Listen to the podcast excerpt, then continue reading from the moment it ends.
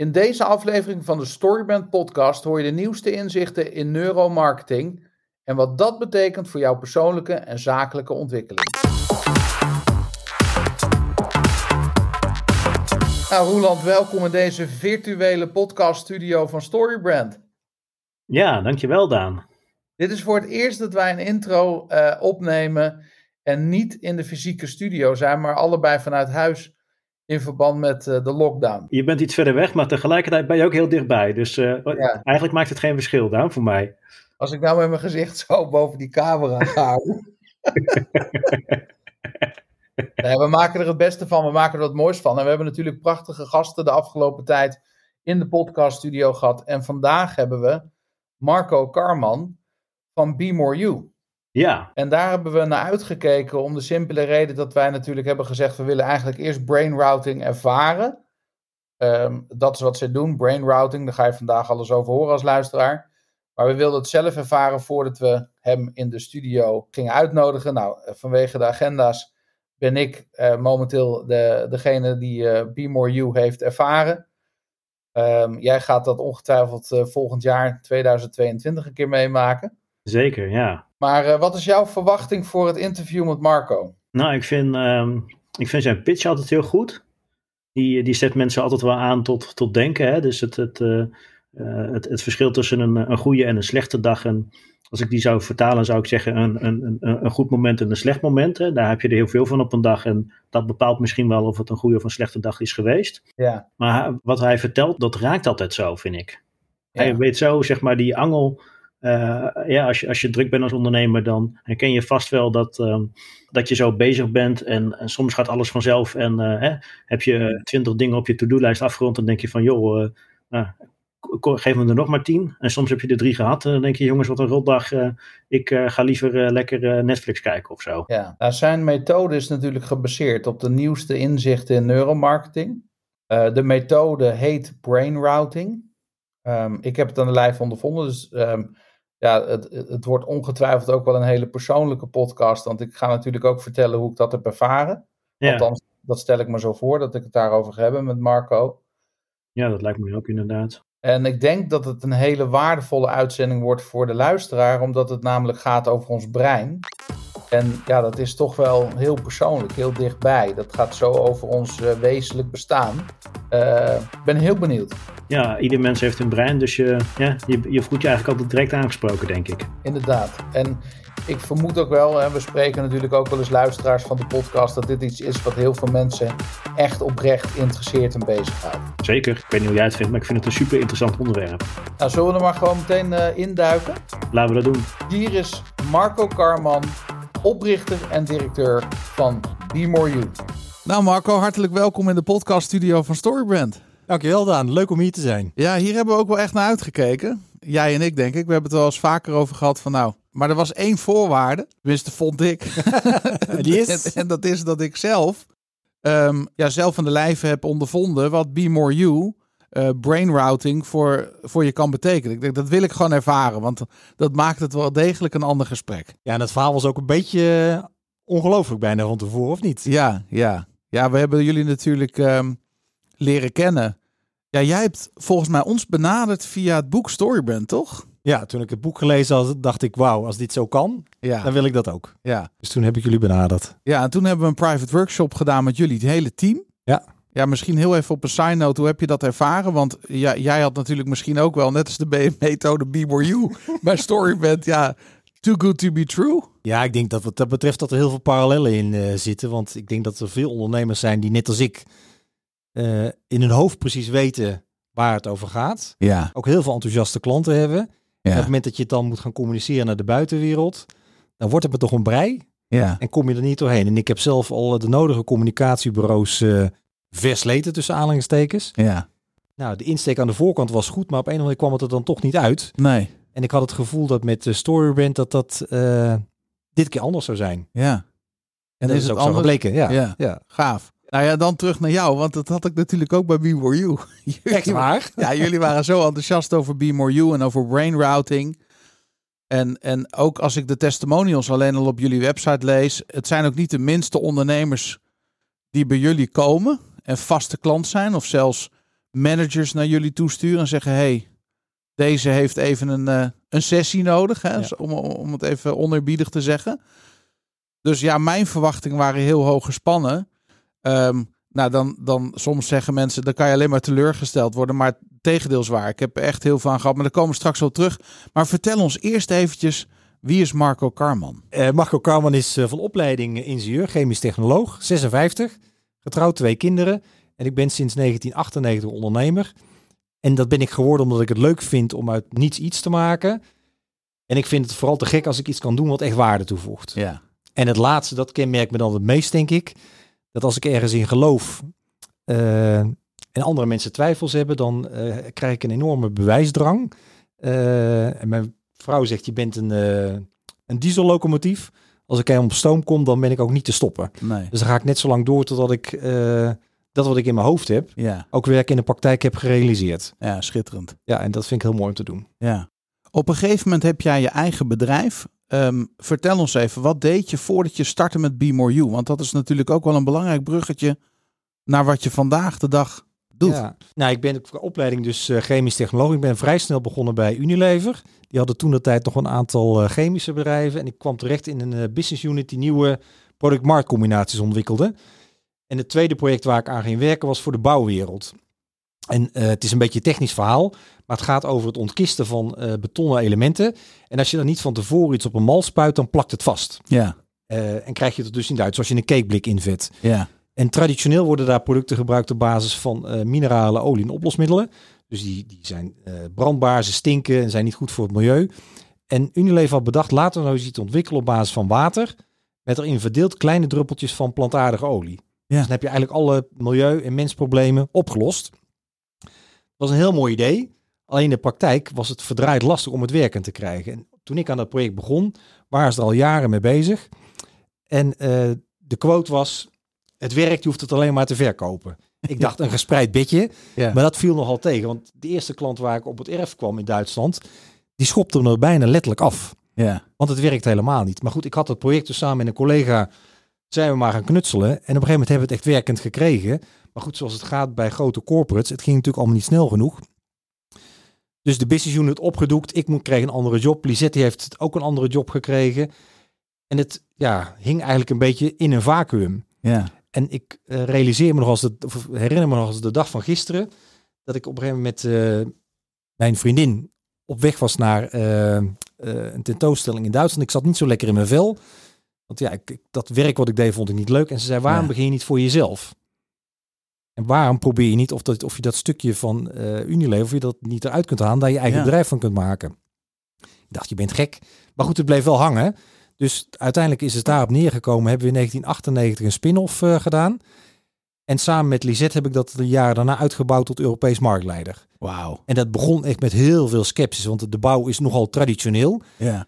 Het concept wat wij of wat Unilever had bedacht, dat hadden alle concurrenten ook bedacht. Alleen niemand kreeg het werkend, maar ze hadden allemaal wel al testen gedaan. Dus toen wij als een nieuw bedrijf met een vergelijkbaar concept aankwamen, zeiden ja, never nooit. Nee. Vooral omdat het maar een heel klein product is in een product productieproces. Als het daar misgaat, dan heeft het een enorme negatieve impact. Ja. Maar goed, door langzaam maar zeker stapje voor stapje het vertrouwen te winnen, hebben we klanten overgehaald. Uh, en hebben we trouwe klanten gekregen door heel Europa. Ja, schitterend. En zo zelfs dat op het moment dat wij binnenkwamen, ja, er ging bij wijze van spreken de rode lopen uit, omdat ze zo blij waren met de resultaten die ze boekten. Want ze maakten betere producten, wow. de werkomstandigheden waren verbeterd en ze kregen ook een ongelooflijk goede service van ons. Ja. Nou, daar was ik, uh, nou, ik denk een jaar of uh, acht of negen mee bezig. Ja. Maar ik liep af en toe echt wel tegen mijn eigen grens aan. Ja. Dat herken je misschien ook bij jezelf al, dat, dat, dat je op een of andere manier niet in staat bent om uh, over de, je schaduw heen te stappen en dat te doen wat je eigenlijk wil doen. Ja. En een van de dingen die mij enorm uh, een kwaliteit was, maar ook in de weg zat, is dat ik heel erg goed kwaliteiten bij andere mensen zag. Als ik ze bij jou zag en hetzelfde niet had, dacht ik, ja, wat ben ik eigenlijk voor een loser? Ja. En ja. rationeel had ik natuurlijk al lang bedacht dat het nergens op sloeg. Ja. Maar, maar emotioneel zat, zat dat enorm, ja. En mm. ik heb heel veel dingen geprobeerd om daar stappen in te zetten. Ja. Alleen wat ik merkte is dat ik wel enthousiast was nadat ik iets gedaan had. Maar dat na verloop van tijd de mm. waan van de dag het weer overnam. Dat ik weer precies deed wat ik van tevoren altijd gedaan had. Ja. En dat was echt enorm frustrerend. En ik weet niet eens meer precies hoe, maar op enig moment kreeg ik een uitnodiging voor iemand die ging iets vertellen over het meten van hersenactiviteit. En dat dan gebruiken om jezelf te ontwikkelen. En ik ben nogal nieuwsgierig van aard. Ik denk, nou, wie weet is dit wat. Dus ik naar die lezing. En uh, ja, er gebeurde eigenlijk twee dingen. Ik was met één geïntrigeerd door wat er kon. Ja. En tegelijk was ik ook een beetje sceptisch van, nou, dit is natuurlijk wel heel gek. Dus wat ik deed de dag daarna is dat ik tegen mijn compagnon zei, goh Lisette, ik heb nou iets gehoord. Dat lijkt me echt iets voor jou, want daar kun je enorme ontwikkelstappen mee zetten. Maar zelf durfde ik niet goed. uh, ja, en dat is eigenlijk weggezakt. En een paar jaar later liep ik weer in mijn eigen gedoe vast. En ik dacht, ja, shit, ik heb nou zoveel dingen geprobeerd. Laat ik dit dan maar eens doen. Ja. Bijna als een uh, last resort, als het ware. Ja. Dus ik ben het traject gestart. En in, ja, het klinkt ongelooflijk, maar ik had het idee dat ik wakker werd in een andere wereld. Ja. En dat is nogal wat. Ja, dus, dus waar ik van tevoren dacht van, wat is dit? Was mijn quote achteraf, dit gun je iedereen. En ik had dus het, het, het geluk dat ik ondernemer was. Ik had een team van mensen in, in Nederland en een aantal verspreid in Europa die bij Ecoratio werkte, mijn vorige bedrijf. En op een teammeeting heb ik aan mijn mensen uitgelegd wat ik gedaan heb en wat het me opgeleverd heeft. Uh, en ik heb ze uitgenodigd om dat allemaal ook te gaan doen op mijn kosten. Zo. Als een cadeau voor hun persoonlijke ontwikkeling. Nou, ik heb blijkbaar goed verkocht, want iedereen heeft gedacht van ja, dat wil ik ook. Ja. Dus dat hebben ze allemaal gedaan. En in die groep, daar zag ik ook de een naar de ander opeens als vanzelf over hun eigen schaduw heen stappen. Ja, ja. Dus ik had een, uh, een collega Camilla, die werkte in uh, Zweden en zij begeleidde testen. En uh, ze was ook ingenieur en heel conscientieus in haar voorbereiding. Dus ze bereidde precies voor hoe dat zo'n gesprek zou gaan lopen. Nou, als je bij een klant komt, je gaat weet één ding, het gaat altijd anders, ja.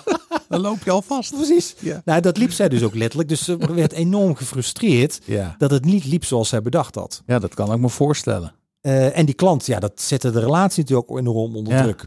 En nadat ze dat traject had doorlopen, was ze nog steeds conscientieus in haar voorbereiding. Maar ging in de flow mee Mm. met wat er bij zo'n klant gebeurde. En ze bereikte dus met veel minder moeite en meer plezier, had ze meer impact. Nou, lang verhaal kort, zo waren er nog meer voorbeelden. Ik ben toen letterlijk eh, ja, op, op 26 februari 2010, midden in de nacht, klaar wakker. Ja, zonder ene aan. Ik dacht, ja, dit ligt op mij te wachten. Je weet gewoon nog precies het moment en Ja. de datum. Ja, Een beetje zoals uh, wanneer je iemand vraagt, uh, waar was jij met 9-11? Hè? precies. Zo'n gevoel. Ja, ja, dit ligt op mij te wachten om in de wereld te zetten. En ik heb 's ochtends tegen mijn vrouw gezegd van, goh, ik ga met een nieuw bedrijf beginnen. Nou ja, die wist hoe dat ik in mijn vel zit. Als ik dat bedacht heb, heeft niet heel veel zin te proberen dat tegen te gaan. Die zei, heeft me laten gaan. Op dezelfde dag heb ik dat tegen Lisette gezegd. En dat is het begin geweest ja. van Be More You. Wauw. Maar even nu, je noemt het ehm, wakker worden in een andere wereld. En daarna ook het gevoel hebben van dit gun ik iedereen. Wat is brainrouting precies? Wat doen jullie bij Be More You? Hoeveel tijd heb ik? We hebben alle We tijd. hebben alle tijd. Nou, eigenlijk eh, kan ik het best even uitleggen aan de hand van iets wat, wat iedereen denk ik wel herkent. En dat gebruik ik jou even als voorbeeld. Ja, Heb je wel eens van die dagen dat je aan het eind van de dag denkt, wow, dit was een topdag en ik heb het gevoel dat alles vanzelf ging? ja zeker. Ja, dus het, het gevoel van on Ja. top of the world. eh, Ja, ja, heerlijk. En als je die dagen kent, dan herken je vast ook de andere kant van de medaille. Ja, Dat je je stinkende best doet, dat je moe wordt eh, en dat je eigenlijk het idee hebt dat het allemaal niet opschiet. nou klopt. Tegen de stroom inzwemmen. Nou, en tussen die Ja. twee dagen speelt ons leven zich af. Dag in, dag uit. En wat je natuurlijk wilt als mens en ondernemer en als vader of moeder of als partner, is dat je zoveel mogelijk van die topdagen hebt. Ja, En tussen die twee dagen is eigenlijk maar één principieel verschil. Want eh, de, de, de reden dat je ehm, een topdag, een topdag noemt aan het eind van de dag, is dat je op die dag met een open blik en open mind kijkt naar wat er in je leven gebeurt. Omdat je dat op die manier kijkt naar en reageert op wat er gebeurt, eh, doe je dat vanuit overzicht en reageer op een proactieve manier. ja, Op het moment dat ik op een proactieve en constructieve manier reageer naar jou, is de kans heel groot dat je daar op een positieve manier door beïnvloed wordt. ja, En met, je, en met me meegaat. ja. En dan ontstaat er als het ware een positieve spiraal. Ja. En aan het eind van de dag het gevoel van wauw, was iedere Ja. dag maar zo. ja. Ik had Nou. gisteren zo'n dag. Ja, vertel eens. Ja, ik had een hele volle agenda. Heerlijk. Hè? Dus echt mooie mensen ontmoet, mooie afspraken. Eh, ook wel een paar afspraken waar veel van afhing. Mhm. Maar waar ik zoiets had van ja, ik zie het wel, weet je wel. Ik bedoel, ik, ik ga er gewoon in. Uh, volgens mij noem jij het ook wel eens nieuwsgierigheid. Hè? Dat je gewoon onbevangen als een kind Precies. nieuwsgierig vragen stelt en er open ingaat. Ja. Nou, Roeland weet het, want die heeft. Uh, ik heb hem na een paar van die afspraken gebeld. Moet je nou horen wat er nu gebeurd is? Ja. Zo'n dag. Ja, ja, super. Nou ja, dat open, onbevangen en nieuwsgierig zijn. Dat is eigenlijk precies waar het over gaat en wat je wilt om zo'n topdag te kunnen bereiken. En, en Ja. dat lukt dan dus ook, wat je gisteren zelf hebt ervaren. En op die andere dagen, dan is er iets gebeurd in je leven, waardoor er in je brein een trigger of een gevoelige snaar geraakt is. Ja. En als dat gebeurt, dan gaat je stresssysteem aan. En als je stresssysteem aangaat, dan eh, nou, soms bewust, maar eigenlijk heel veel vaak onbewust, vernauwt je mentale blikveld. Ja. Overzie je niet alles meer. En ga je reageren vanuit reactiviteit. En dat kent dan de drie smaken vechten, vluchten of bevriezen in al zijn verschijningsvormen. En net als dat het een positieve houding besmettelijk is, is een gestreste houding ook heel nege- eh, Ja. besmettelijk. Heeft ook invloed op de Precies. mensen om je heen. Dus op het moment dat, dat ik op die manier naar jou reageer, is de kans heel groot dat er in jouw brein ook een of een aantal triggers geraakt worden, waardoor je ook in die stressstand schiet. En Ja. dan krijg je juist een negatieve spiraal. Wauw. Ja. En ja, dat was voor mezelf echt wel een openbaring. Ik ben dus ook nogal nieuwsgierig van, haar, van, aard, van aard. Ja. En ehm dat was een jaar of eh, zeven terug. Toen zat ik op LinkedIn een beetje te scrollen. Toen zag ik een eh, aankondiging voor een, eh, een workshop van Daniel Goleman. Ik Ja. weet niet of iedereen hem kent, maar hij is de schrijver van het boek Emotionele Intelligentie. Ja. Een wereldberoemde psycholoog. En die had een uitnodiging of een aankondiging voor een workshop Chemistry of Connection. Ik dacht, daar moet ik heen. En ik Zo ging, ongeveer jouw vakgebied. precies, ja, dat, dat sprak misschien des te meer aan. Ja. En maar toen ging ik eens goed kijken. Toen zag ik dat het voor twee dagen, een weekend, in New York was. En ik dacht, ja, om nou voor twee dagen naar New York te gaan, dat is ook wel een beetje overdreven. Maar goed, op een of andere manier bleef het hangen. En ik dacht, ja, wat de hek, ik spring gewoon in het vliegtuig. Dus ik ben naar, naar New York gegaan. Heerlijk. Het was met een klein clubje mensen, een stuk of veertig. En ik heb op een gegeven moment ergens gedurende die twee dagen, zoals wij nu staan, letterlijk tegenover eh, Daniel gestaan. En hij vertelde dat, hij noemt het de amygdala hijack, dus dat, dat er een trigger in je brein afgaat, waardoor je in de, in de stress eh, schiet. Want de amygdala is dat stuk in je brein waar al die, die, die triggers opgeslagen zijn. Zo'n amygdala hijack is volgens hem de grondoorzaak van eigenlijk vrijwel alle problemen waar je als mens in jezelf en in relatie met anderen mee rondloopt. Ja, dus dat, dat stukje van je brein wordt als het ware gekaapt door de trigger die van buiten invloed heeft. Nou, het is net iets anders. De, Oh. de, de, de invloed van buitenaf zet je je stresssysteem of de amygdala aan. Ja? En als dat gebeurt, dan op hetzelfde moment wordt het hogere deel van je brein wordt op pauze gezet, als het ware. Dus het enige wat je op dat moment Ja. doet, en dat is in onze maatschappij gelukkig eh, volledig onterecht. Het enige wat je doet is proberen je kans op overleven te, te vergroten. Ja. En waar dat oorspronkelijk eh uiterst functioneel was, is het nu vandaag de dag eigenlijk enorme ballast. Ja. Want eh, ja, het kan best zijn dat als ik een beetje een vreemd gezicht trek, dat jouw brein denkt van wat, het is niet helemaal lekker wat er aan de overkant gebeurt. Oppassen geblazen Ja. en dan ben je al weg. Ja. Want dat is wat ik heb ontdekt in de afgelopen eh, jaren. Dat dat stresssysteem springt misschien op 10 of 15 procent van de gevallen ben je ervan bewust dat het aangaat. Maar 85 tot 90 procent heb je geen idee. Nee. Maar ook als je geen idee hebt, gebeurt het wel. Ja. Dus je blikveld verkleint. En dus bepaalt het hoe dat je kijkt naar en reageert op wat er gebeurt. Met alle gevolgen van dien. Ja. En, en ja, dat is eigenlijk, eh, wat je vroeg, wat doet Biermoejo eigenlijk? Een beetje lange inleiding. Dat is wat Nou, we het is wel goed dat je, ja, je hebt eigenlijk eerst uitgelegd waarom het zo belangrijk is. Als we het verschil willen varen in ons leven tussen die eh, goede, mooie dagen. hè, we willen meer van dat soort dagen. Precies. En ook ehm, eh, geef je aan, ja, dat positieve is besmettelijk. Dat negatieve is ook besmettelijk. Dus hoe wil je bekend staan eigenlijk? Hè? Welke invloed wil je ook als leider en als ondernemer hebben op jouw omgeving? Ja, want je, je richt je natuurlijk met deze podcast ook met name op ondernemers.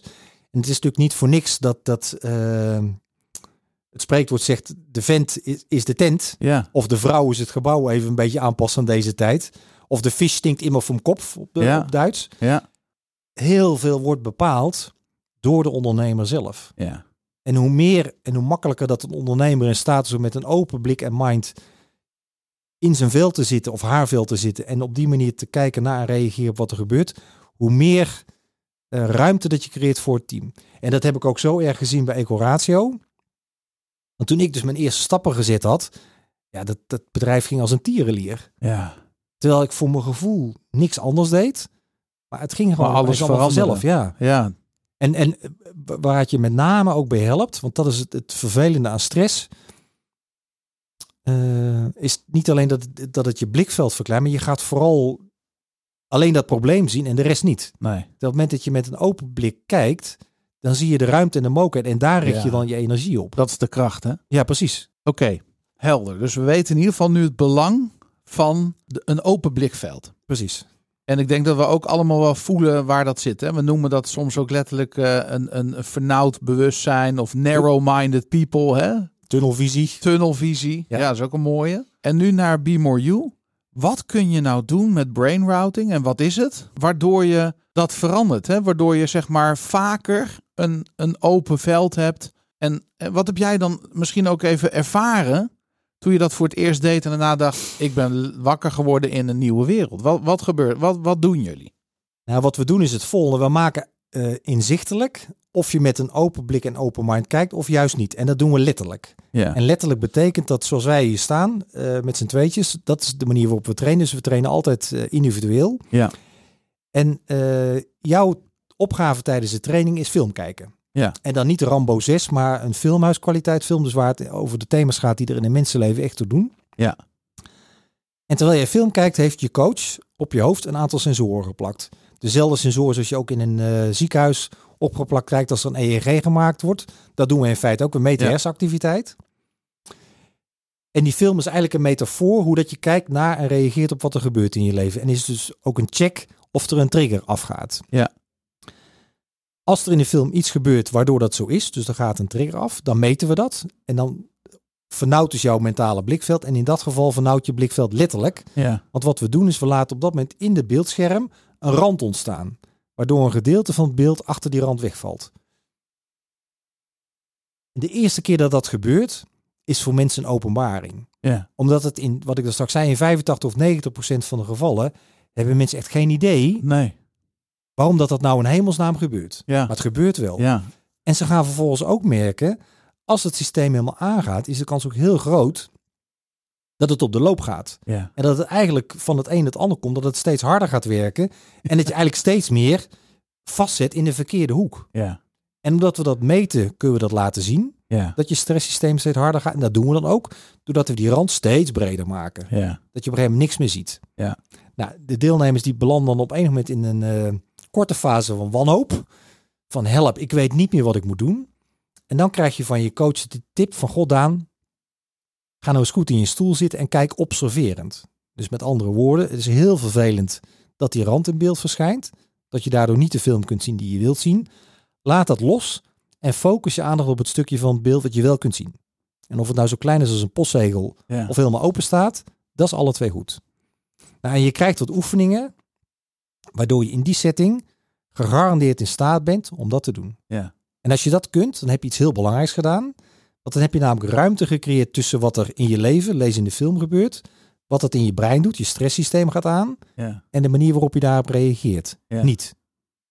En die ruimte, dat klinkt heel klein, is de fundamentele allereerste stap die iedereen van ons te zetten heeft Ja. om een ingesleten manier van kijken naar en reageren op wat er gebeurt te doorbreken en iets anders te kunnen ontwikkelen. Want tot die tijd zit je gewoon vast Ja. in de geautomatiseerde manier van kijken naar en reageren op. Nou, dat is de eerste stap. Als jij er als deelnemer mee bezig bent, dan eh, gaat jouw brein door op de ingeslagen weg. Dus dat, dat kader wordt nog steeds breder. Maar als jij op een gegeven moment niet reageert, dan merkt je brein ook, want die krijgt natuurlijk de input binnen Ja. via je zintuigen.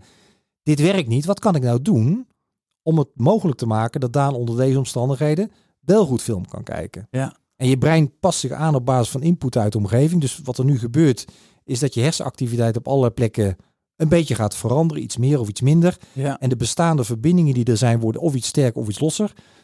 En dat is een toevallig proces, zover we weten. Maar op enig moment heb je toevallig net iets minder stress. Ja. En als dat gebeurt, dan meten we dat en dan laten we het zien. Doordat we dat kader iets minder groot maken. Ja. Zodat je iets meer film kunt zien. Ja.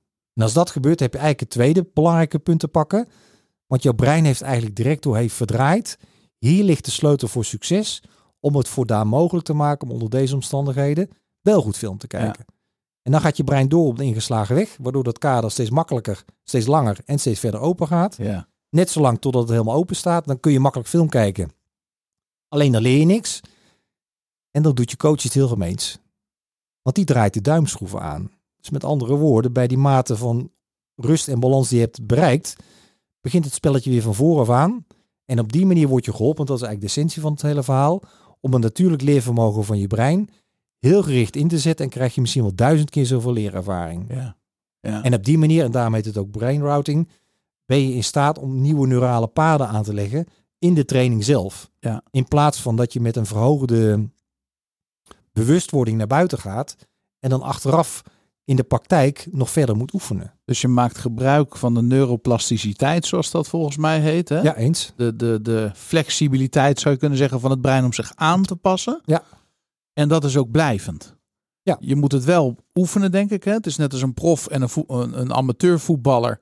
Ja, als een prof niet blijft trainen, kan zijn niveau misschien wel omlaag gaan? Of hoe zit dat? Nou ja, je, kunt, je, kunt, je kunt het misschien ook vergelijken met, met eh, het halen van je rijbewijs. Op het moment als je je rijbewijs hebt Ja. gehaald, dan kun je rijden. En het is natuurlijk zaak dat je blijft rijden om het verder in te slijten en te automatiseren. Op het moment dat je met op de ingeslagen weg door met wat je geleerd hebt verder gaat, dan wordt het steeds meer van jezelf. En ik Ja. denk dat het mooiste compliment dat we krijgen van mensen is dat ze achteraf zeggen, ja, ik vond het echt wel een te gekke training. Alleen, ik kan niet goed inschatten wat ik er nou heb gehad. Want eh, die moeilijke situaties die ik voorheen eh, tegenkwam, die zijn eigenlijk niet meer geweest. En als, je, als we dan een beetje door gaan vragen, dan blijkt dat die situatie gewoon regelmatig voorgekomen is. Alleen omdat mensen er anders naar kijken en anders op reageren, gebeuren er andere dingen en is het opeens Ja. geen issue meer. Ja, Ja, en dat is natuurlijk echt te gek. fantastisch. Dus Ja. het, je maakt, ja, je, nou goed, je hebt ook een bril. Het is alsof je met, met eh, een nieuwe glassterkte naar buiten gaat. In eerste instantie ziet de wereld even scherp uit, maar het wordt heel snel normaal. Ja, dat klopt. Dat is absoluut waar. Want wat is je eigen ervaring? Je bent natuurlijk ook eh, geweest recentelijk. Ja, ik heb, eh, ik denk een week of twee terug, de donderdag en de vrijdag, eh, ben ik eh, naar jullie eh, locatie gegaan in eh, de buurt van eh, Nijmegen. En eh, het waren twee dagen, inclusief overnachting. Prachtige omgeving trouwens, mooie plek. En ik wist niet precies wat ik moest verwachten. Je had het wel uitgelegd, maar ik ben er gewoon open in gegaan. En ik had wel besloten van, ik ga er alles uithalen wat erin zit. Hè? Ja. Ik ga er gewoon helemaal vol in. En het mooie was, ik eh, kwam bij eh, de coach. En eh, het eerste wat er gedaan werd, was mijn hersenactiviteit gemeten op die eerste ochtend. Ja. Dus al die sensoren werden geplakt. Inderdaad, het is gewoon apparatuur uit het ziekenhuis. Hè. Het is een EEG-scan die eigenlijk gemaakt wordt. Ja.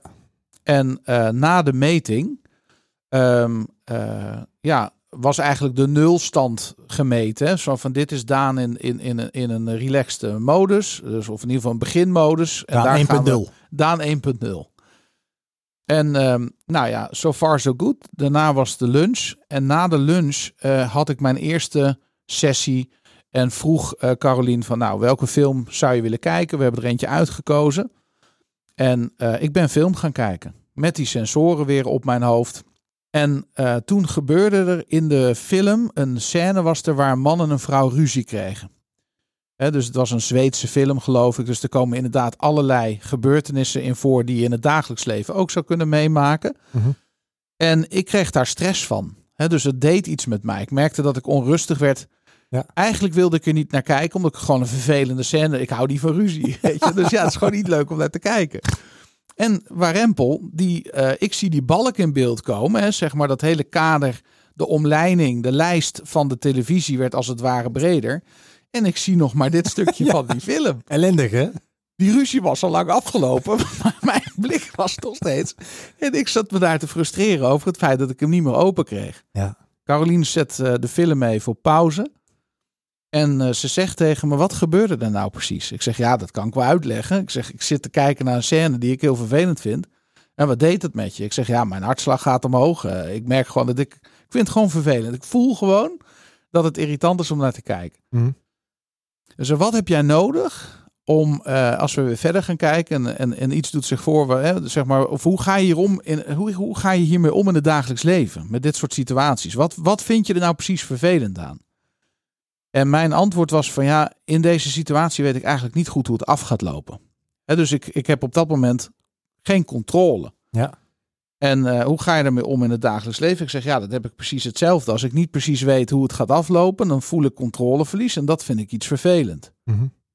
Nou, wat heb jij nodig om het open te... Nou, het eerste was mijn ademhaling. Ik merkte dat als ik ehm, op mijn ademhaling lette, dat ik rustiger werd bij het kijken naar de film. Het tweede was gewoon, wees gewoon in die stoel aanwezig, hier en het hier en nu.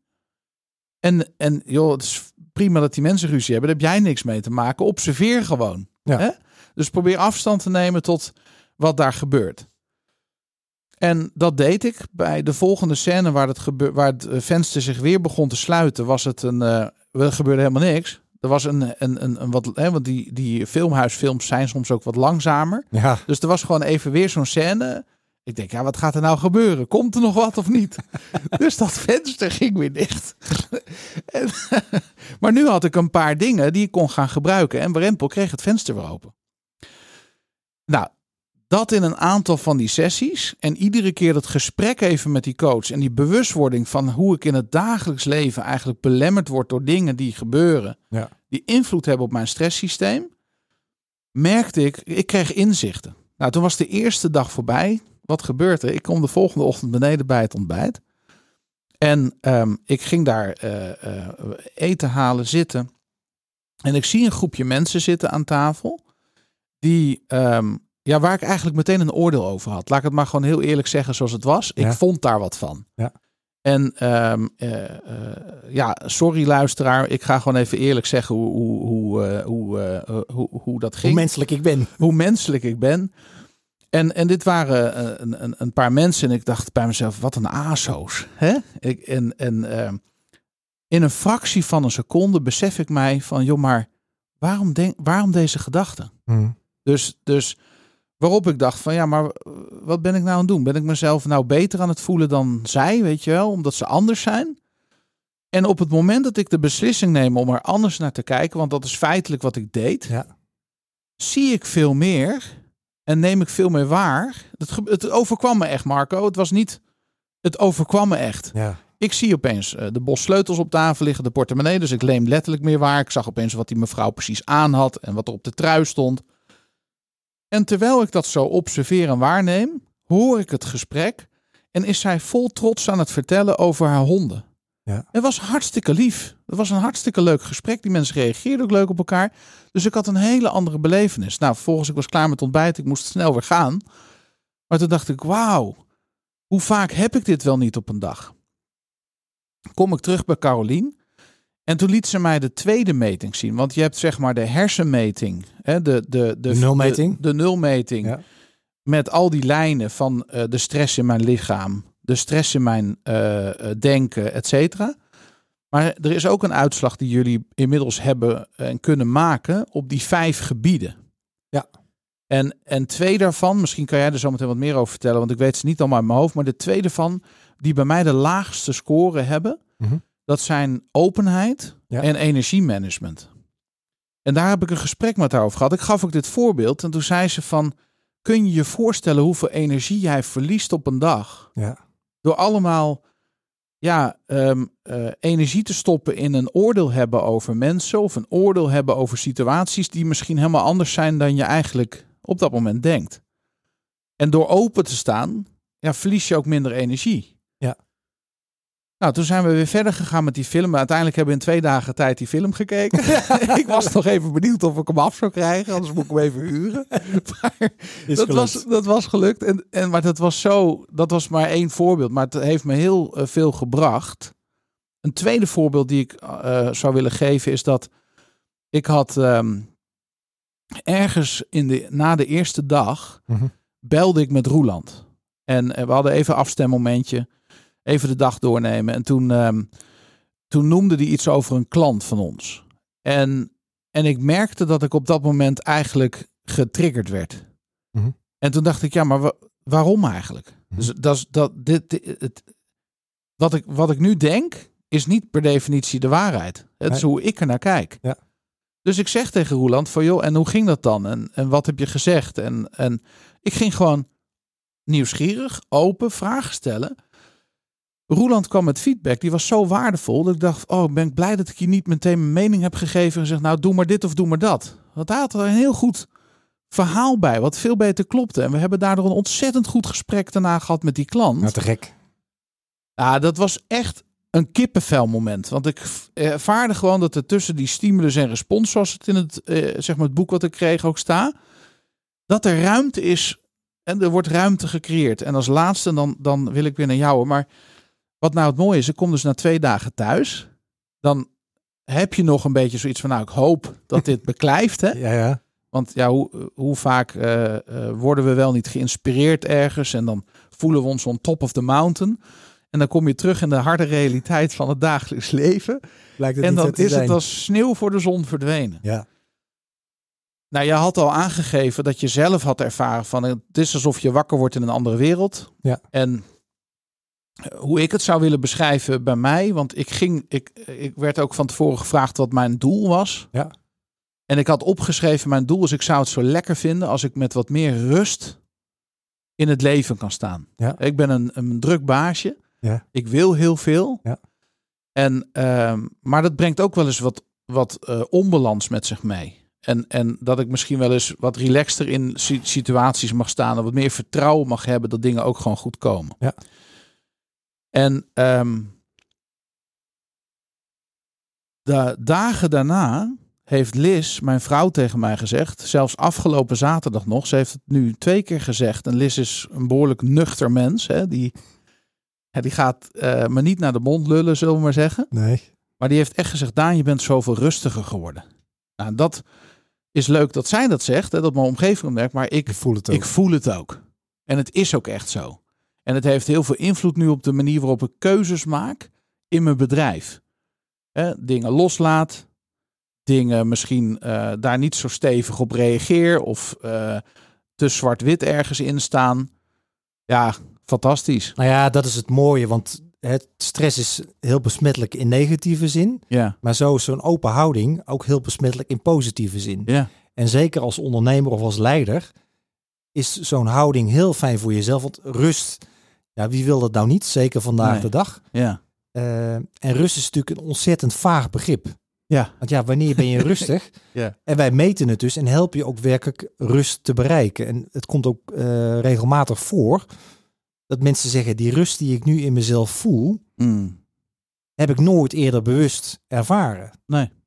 En ook mensen die al heel veel gedaan hebben, die zeggen, ja, ik ben nu rustig. We hebben bijvoorbeeld iemand gehad die, die was heel erg in mediteren. Dat Ja. gaat natuurlijk over hetzelfde.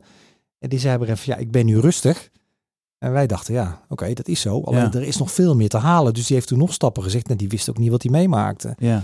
Ehm, en dat rust is niet alleen heel prettig voor jezelf, maar de open houding, dat Ja. geeft ook heel veel ruimte voor mensen in je team. Ja. Eh, en dat is natuurlijk als ondernemer en leider belangrijk. Ja. Want dan Ja. kun je ervoor zorgen dat je met minder moeite en meer plezier Ja. meer bereikt. Zelf en met je mensen. Ja, dat is wel mooi. Ik heb eh, misschien nog een voorbeeld, dat heb ik nog niet eens met jou gedeeld. We, hebben elkaar, eh, we spreken elkaar niet elke dag. Mhm. Maar ehm, de afgelopen weken moest ik een aantal eh, trainingen geven. Echt een dagtraining voor een groep. Ja. En nou, jij weet als geen ander, in een groep heb je dynamiek. Ja. Hè, dus er zitten mensen bij die hebben zin om daar te zijn. en er zitten niet. mensen bij die zitten daar, maar moet je. ja, zijn fysiek aanwezig, zullen we maar zeggen. En dan, dan is het de kunst als trainer, en dat, dan heb je het over moeite of moeiteloos, eh, dat je die mensen meekrijgt. Ja. Maar het doet ook iets met je als trainer als er mensen bij zijn die minder enthousiast op je spullenboel reageren. en, en daar wellicht anders over denken. En soms zelfs een negatief effect hebben op zo'n groep, waardoor je eh, minder eh, effectief bent. Ja. En eh, daar kan je op verschillende manieren op reageren, uiteraard, en mee omgaan. En dat, dat- ik zal niet naar de, de details gaan. Maar wat er bij mij gebeurde, er was, op een gegeven moment stond ik voor de groep. En er was iemand die reageerde behoorlijk pittig. Die gooide iets in de groep, waar de hele groep echt in ging, weet je. Dus het... En, en normaal zou ik daar behoorlijk op ingrijpen of, of. Maar nu stond ik erbij. Ik dacht, nou laat het maar even gebeuren. Blijkbaar is dat hier nodig. Hè? Ik, ben, ik ben ook een, maar een facilitator op dat moment. Dus Ja. als, als dat nodig is, is dat nodig. Ja. Dus A, ik stond gewoon te kijken. Ik was aan het observeren. Ja. Maar dat is letterlijk iets wat je gewoon kunt. Ik zou bijna zeggen, je kunt bijna voelen dat je een open blik hebt. Ja. Hè, dus op dat moment was het ook een, een, een, eh, Je hebt nog steeds keuzevrijheid. Ik kan op dat moment kiezen hoe ik ermee om wil gaan. Maar ik dacht, nee, laat maar even. Ja. Ben zo blij dat ik dat gedaan heb. Waarom? Omdat nadat de discussie had plaatsgevonden, of die nou had moeten plaatsvinden of niet, laat ik zelfs nog even terzijde. Maar de keuzes die we daarna maakten met de groep om in de workshop een bepaalde richting om te gaan en het verder uit te werken, Ja. werd door de hele groep gedragen. En daardoor kwam het eindresultaat van de workshop ook tot zijn recht. Nou, super. Nou, vond ik even een mooi voorbeeld hoe het zeg maar echt letterlijk impact heeft op eh, gedrag. Ja. Op keuze. Ik heb een heel, dat zie ik me nu opeens in mijn hoofd, een heel ander voorbeeld aan de andere kant, stress. Ja. Ik heb twee kinderen, Tim is 21 en toen hij net geboren was, en wat kinderen hebben als ze net geboren zijn, die moeten ook even wennen hoe dat het hier allemaal werkt op deze wereld. Dus was veel huilen s'nachts. Op een gegeven moment had ik dienst. Want eh, Tessa, mijn vrouw, die was op een gegeven moment ook uitgeput, zoals dat gaat eh, Ja. met jonge ouders. En ik loop met hem rond en ik kreeg hem niet stil. En ik werd er zelf ook gefrustreerd van hij steeds harder huilen. En op een gegeven moment dacht ik, goh, ventje, jij moet ook je eigen draai vinden. Dus ik liet het los. Het moment dat ik het deed, was hij stil. Wauw. Nou, dat ga ik even never nooit vergeten. En dat is zo'n typisch Ja. voorbeeld van hoe besmettelijk dat stress. En die kinderen kunnen natuurlijk op niks anders reageren Dan op dan dat. het- op dat gevoel Ja. of die, die, die, die, die eh, ja, dat wat er dan is. Wauw. En zo werkt dat ook voor grote mensen, Ja. volwassen mensen Ja. en ook voor ondernemers. Heb jij, want ehm, misschien is, eh, dat ondernemerschap. Hè? We- Kijk, we zijn natuurlijk de leider van ons leven. Ja. Maar we geven vaak ook leiding aan mensen. Hè? Of we nou manager zijn, of eh, leidinggevende positie of ondernemer. Ja. We hebben onwijs veel invloed. Ja. Of we nou willen of niet, het gebeurt gewoon. Precies. Ehm, er staan echt niet de minste ondernemers op jouw website met een testimonial. Mhm. Eh, ik weet, dit zijn mensen die, doen, die gaan echt niet zomaar op een website staan met naam en toenaam en bedrijfsnaam. Hè? Ja. Ehm, dus ehm, kun jij misschien wat voorbeelden geven? Waar, die je door de loop van de jaren dat je dit nu doet mee hebt gemaakt. Waarvan je zegt van kijk, dat is nou een typisch voorbeeld waarom mensen ook naar ons toe komen. Of zelfs eh, personeelsleden gaan sturen. Want dat is wat ik bij jullie ook wel ervaar. Mhm. Ik zei ook tegen Carolien toen ik klaar was, ja, dit gun je iedereen. Ja. Dus, dus, dus ik heb al gezegd tegen ons team, als je wil, regel het maar. Ja. Ehm, maar kun je wat voorbeelden geven waarin je ziet van, oké, dit is de impact die het heeft? Hoeveel voorbeelden wil je horen? Ja, nou, nou ik, ik vind het wel belangrijk. Kijk, ehm, ehm, eh, het nadeel van deze podcastaflevering is dat mensen het idee kunnen hebben dat we Be More You aan het verkopen zijn. Ja. Het voordeel is dat we dat ook aan het doen zijn. nee, dat is een beetje flauw gezegd. Maar kijk, wij maken deze podcast en jij en ik hè, nu met de beste intenties die we hebben om uit te leggen wat ons brein met ons doet. Ja. En welke impact dat heeft op ons leven. Ja. En, en, eh, eh, maar ik schoon me tegelijkertijd niet om gewoon heel duidelijk te zeggen wat het doet en wat het kan betekenen. Eh, en en ehm, daar komen we zo meteen nog wel even op terug. Naar de praktische tips en dingen die jij ook al nu kan delen. Waardoor mensen al meteen gaan ervaren, kunnen oefenen hiermee. Ja. Maar ik vind het gewoon belangrijk om ook met voorbeelden te werken. Dat mensen zien van oké, dat ze het herkennen in hun eigen leven. Van oké, zo zou dat voor mij kunnen werken. Nou, het voorbeeld wat we nu te binnen schieten is eh, Piet. Die was eh, dat, toen hij bij ons kwam eh, CEO van een groot ICT-bedrijf. En een hele visionaire ondernemer. Die ook precies wist hoe dat hij bij zijn stip op de horizon zou moeten komen. Dus hij zat als het ware als een bok op de havenkist. En bereikte zo zijn doelen. Ja, En nadat, nadat hij bij ons een training had gedaan. Eh, heeft hij zijn visionaire kwaliteiten vastgehouden. ja, Alleen hij heeft geleerd om de daadwerkelijke executie veel meer los te laten en bij zijn mensen te laten. ja. En het gevolg was dat hij dus met veel minder moeite van zichzelf veel betere resultaten behaalde. Zo. Want zijn mensen, die voelden plotseling de ruimte om dingen te doen zoals ze zelf dachten dat het de beste manier was. En dat was vaak ook een betere manier dan Piet vanuit een afstand eh, bekeken had. ja. En doordat ze die mogelijkheid hadden, waren ze ook direct veel meer betrokken en engaged ja. bij het werk wat ze deden. In plaats van dat ze alleen maar aan het uitvoeren waren. Zo. Dus dat is een voorbeeld. Eh, een En wat was voor hem de aanleiding om te komen? Was hij zich bewust van gedrag wat hij wilde veranderen? Of was het meer uit nieuwsgierigheid? Of... Nou, in zijn geval was het nieuwsgierigheid en ook geraakt door mijn verhaal. Ja. Want ik was met hem aan het sparren over onze ICT-oplossing. en toen zei hij op een gegeven moment van ja, dat wil ik eigenlijk ook wel. Ja. Dus ja. Hij, hij, had op dat moment al, ik geloof, 30 bedrijven opgericht. Dus een uiterst succesvol ondernemer. Oh ja. Uh, maar ja, die heeft het toch wel een enorme stap kunnen zetten in zijn ontwikkeling. Ja. En ik denk aan iemand anders, Martin, uh, een HR-manager. En die kon niet goed bij zijn gevoel. Hmm. Uh, en dat betekende dat hij alles in de praktijk eigenlijk wegrationaliseerde. Alleen dat, dat wat er emotioneel niet goed zat, ja. dat hoopte zich op. En één keer in de zoveel tijd was het bang, dan ontplofte die. En dan was het er allemaal uit. Dan werd hij boos. Precies. Of, ja. En dat wil je natuurlijk niet. Nou, die heeft in, in, in één training geleerd om zijn gevoel in het moment wow. te kunnen uiten. Schitterend. En ook naar te kunnen luisteren. Want dat is Ja. natuurlijk ook wat... wat uh, heel, we krijgen ook heel veel mensen uit ICT-bedrijven, dus techneuten. Ja. Ja, die zijn natuurlijk rationeel heel intelligent en scherp. Alleen er is meer in de wereld dan alleen een ratio. Ja. En je ziet dat, dat met name technische mensen de, de neiging hebben soms uh, om alles weg te, ra te rationaliseren. Ja. Ja, en dan kom je tot besluiten. Dat ken je, herken je misschien ook al bij jezelf of in je omgeving, die rationeel wel kloppen. Ja. Alleen op een manier voel je dat er iets toch niet klopt. Ja. Emotioneel of intuïtief. Nou, als, als dat zo is, dan kun je beter eigenlijk gelijk luisteren. Ja. Want als je dan een rationeel besluit neemt, dan weet je dat het op een gegeven moment als een boemerang terugkomt. Ja. En dat je het een keer over mag doen. Ja. En dat leren mensen dus ook. Want eigenlijk komt het daarop neer dat je in staat bent om je kwaliteiten, uh, om daar een paar stappen terug te zetten. Uh, en je zult merken dat dan eigenlijk de impact groter wordt. Dus met minder energie en minder moeite bereik je meer. Ja. En op het moment dat ik op iets waar ik te veel in doe, een of een paar stappen terugzet, Ja. creëer ik direct ook ruimte voor jou. Ja. Uh, ja, een voorbeeld. Uh, we krijgen ook veel vrouwen. En vrouwen die zijn nogal uh, van de wereld van we moeten alles altijd perfect doen. Ja. Daar hebben mannen vaak wat minder last van, maar vrouwen wel.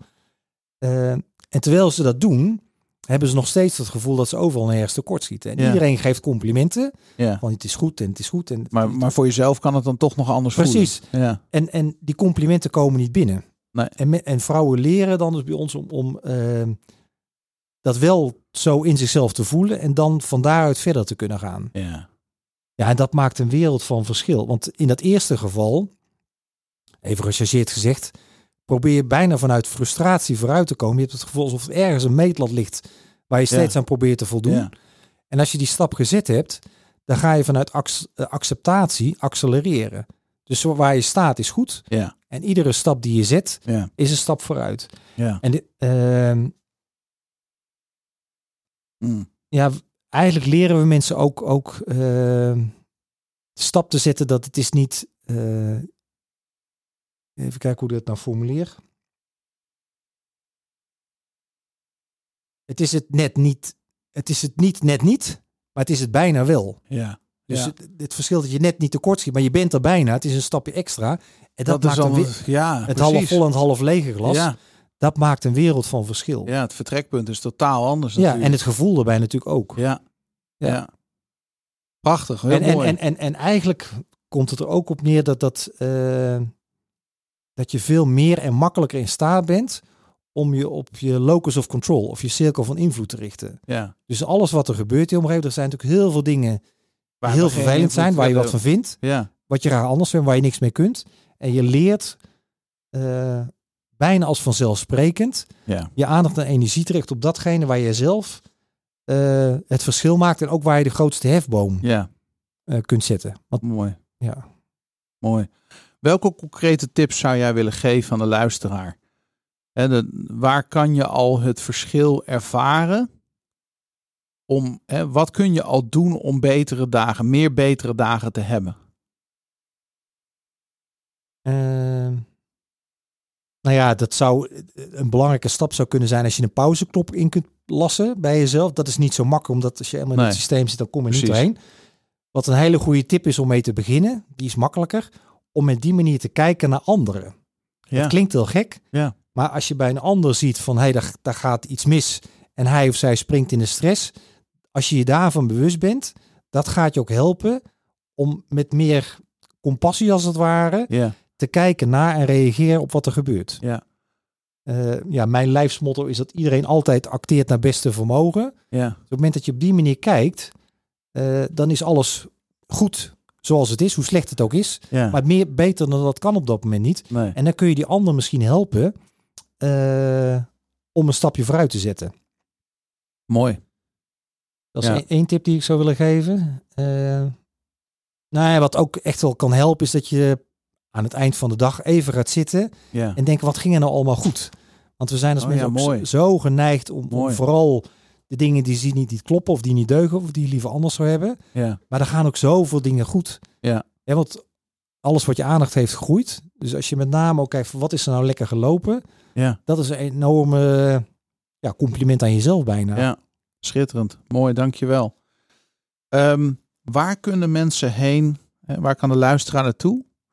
Als ze contact met jou willen. Waar, waar kunnen ze meer over dit leren? Of waar wil je ze naartoe sturen?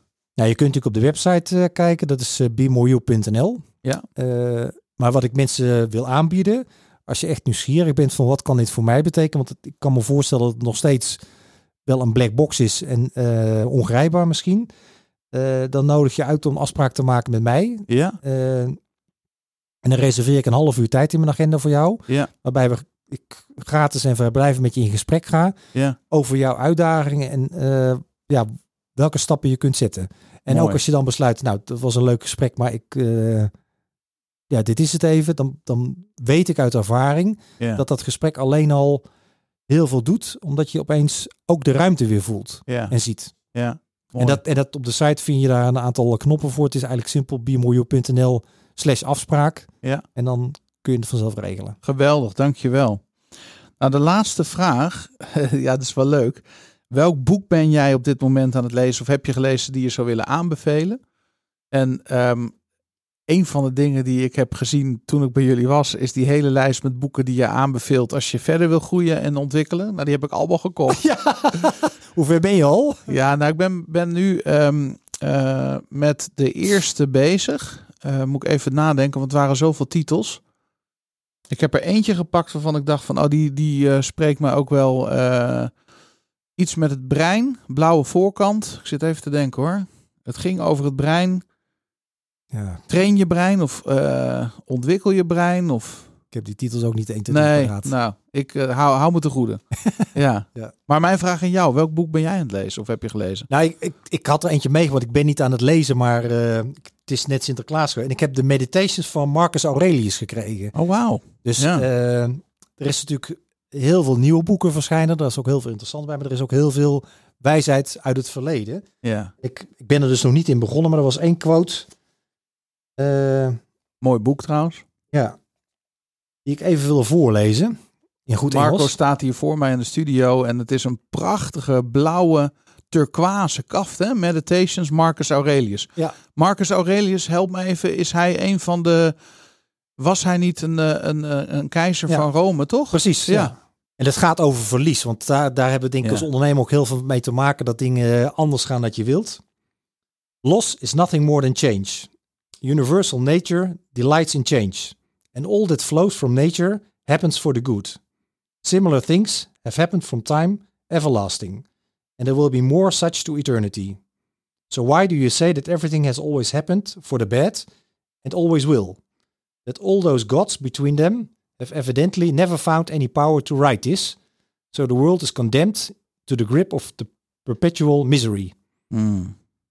Nou, en dit is dan eigenlijk op een andere manier kijken naar verlies. En ik geloof dat, dat jij en ik en wij met z'n allen zo'n potentie hebben om een geweldige wereld te realiseren. Ja. Als je je- aandacht maar richt op de positieve dingen en de mogelijkheden die er zijn. Ja. In plaats van je helemaal eh, leeg te laten zuigen door alles wat niet goed gaat. Ja.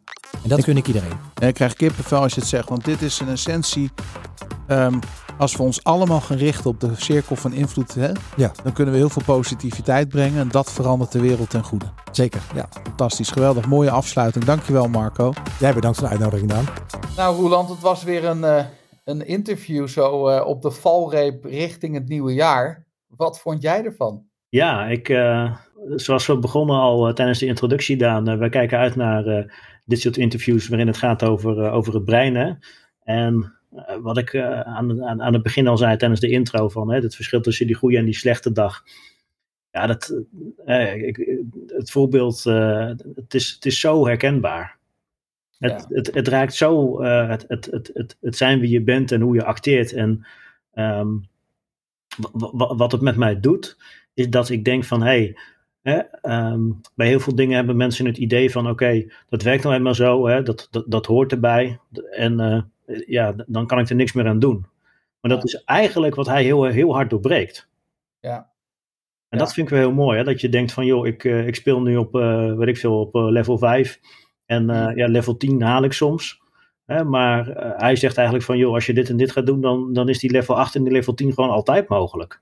Ja, bizar. Moet je kijken wat voor een effect dat heeft. Wat mij persoonlijk het meest heeft aangesproken, dat heb je natuurlijk ook gehoord in mijn verhaal, is, um, ja, hoe noemt hij dat nou? Het verschil tussen, zeg maar, de ruimte tussen stimulus en respons. Respons, ja, precies. Ja, als je het hebt over leiderschap en over uh, leiding geven en ook over leiding geven over je eigen leven, dan is de ruimte die je creëert tussen datgene wat je triggert en datgene wat je, hoe je daarop reageert, die ruimte, als je die groter maakt, heb je eigenlijk nog meer bewegingsruimte voor jezelf gecreëerd om op de manier te reageren op situaties en mensen die uh, jou en die ander ten goede komen, omdat je niet, ja, omdat je even een paar tellen hebt voordat je reageert. Ja, hè, hij noemt, hij zei volgens mij inzichtelijk maken van je hersenactiviteit. Hè. Dat is natuurlijk misschien voor de luisteraar, uh, er zit geen beeld bij, maar wat ze dus letterlijk doen is je gewoon, ze gaan je hersencapaciteit gaan ze meten. En op basis daarvan wordt, uh, word je begeleid door een coach. En dat, dat, dat is natuurlijk, net als bij een, een, hoe is dat, een, een ECG-scan geloof ik, ja. waar, waar datzelfde gebeurt.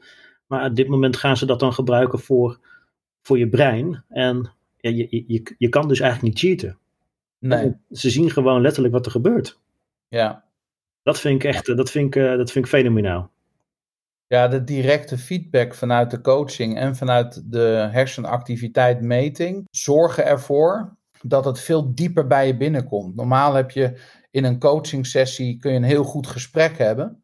Wat ja. leidt tot inzichten. En dat kan heel waardevol zijn. Ik wil dat absoluut niet bagatelliseren. Jij en ik uh, maken daar regelmatig ook gebruik van, van coaching. Uh, op verschillende gebieden in ons leven, hè? zakelijk en, en, en een privé. Maar wat voor mij heel nieuw was, is dat dit een soort extra dimensie toevoegt. Waardoor er een soort, ja, ik noem het maar eventjes, het is niet alleen nu meer een uh, uh, proces van de cognitieve kant, maar je krijgt ook echt daadwerkelijk een ervaring en daardoor een dieper inzicht en natuurlijk door de neuroplasticiteit van het brein is er ook daadwerkelijk iets veranderd. En doordat je een paar sessies achter elkaar doet, um, gaat dat veel sneller. Ja. Waar je normaal gesproken misschien wel een heel jaar voor nodig hebt met een normale coach. Ja, ja ik, ik had hier nog opgeschreven in mijn aantekeningen: meten is weten. Ja. En dat, dat is eigenlijk waar je hier gewoon simpelweg gebruik van maakt. Ja, ja mooi hè? Ja, zeker. Nou, gaaf. Um, nog een afsluitende gedachte? Ja, wat hij zei is het natuurlijke leervermogen van je brein. Hmm. Dat vind ik wel een hele mooie om, uh, hè, daar sta je zelf niet bij stil. Hè, maar wat je brein natuurlijk kan is fenomenaal. En dat is waar ze heel erg gebruik van maken. Vond ik een, uh, ja. een, een, een, een, mooie term om mee af te sluiten. Ja, heel mooi. Um, waar ik nog mee wil afsluiten, Roland, is um, even uh, een promo voor de tweedaagse workshop die we gaan hebben op 25 en 26 januari. Uh, jij en ik mogen dan aan de bak. Zeker, ja. Vanwege de omstandigheden gaan we dat uh, online doen. Tenminste, zoals het er nu uitziet. Dus um, wil je daar meer over weten als luisteraar, uh, onze tweedaagse Storybrand Marketing Workshop, kijk dan even op storybrand.nl. Op onze homepage staat alles uitgelegd. Wij gaan dan met 40 ondernemers, en er zijn nog plekken beschikbaar, um, een klein clubje dus, met ons team twee dagen aan de slag om je boodschap te verhelderen en ook te zorgen dat je uh, het vijf stappen marketingplan voor 2022 gereed hebt. Roeland en ik doen dat samen, maar we zijn niet alleen. Wij zijn degene die het allemaal uh, uh, met je doornemen, de workshop begeleiden. Maar we hebben ook een team van gecertificeerde professionals die in de breakout sessies zorgen dat je de puntjes op de i zet en zeker weet dat je het goed hebt gedaan. En uh, misschien nog even leuk om af te sluiten, Roland. Ik heb vandaag een webinar gegeven. We hadden 107 aanmeldingen. Uh, ik denk van die 107 waren er uiteindelijk 59 opkomende dagen. Mooie showrate. Hè? Meer, dan, netjes, ja. meer dan 50 procent. Een mooie conversieratio ook met het aantal aanmeldingen voor het event. En ik hoorde mezelf zeggen in het webinar: um, het fundament van je marketing is de helderheid van je boodschap. En je kan nog zoveel doen, maar als je geen heldere boodschap hebt, dan gaat die marketing nooit voor je werken. En toch zijn we vaak in de marketing genegen om heel erg druk te zijn met de tactieken.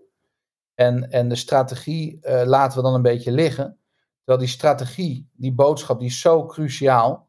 Dus wil jij echt meer resultaat halen uit je marketing, meld je dan aan. We hebben nu, um, als deze uitzending live komt, een prachtig aanbod. Uh, inclusief toegang tot de online training, inclusief een gesigneerd boek. En het is echt het meest complete aanbod ooit bij Storybrand Nederland. Dus storybrand.nl, meld je aan. En dan zien Roland en ik je graag tijdens de tweedaagse workshop. Zeker weten. En als allerlaatste, hou je van deze podcast, abonneer je dan even. En um, geef even een review op je favoriete podcastplatform. Uh, dat ja, zouden we fantastisch vinden, want het helpt om de podcast vindbaar te maken voor anderen. Dankjewel en tot volgende week. Tot volgende week.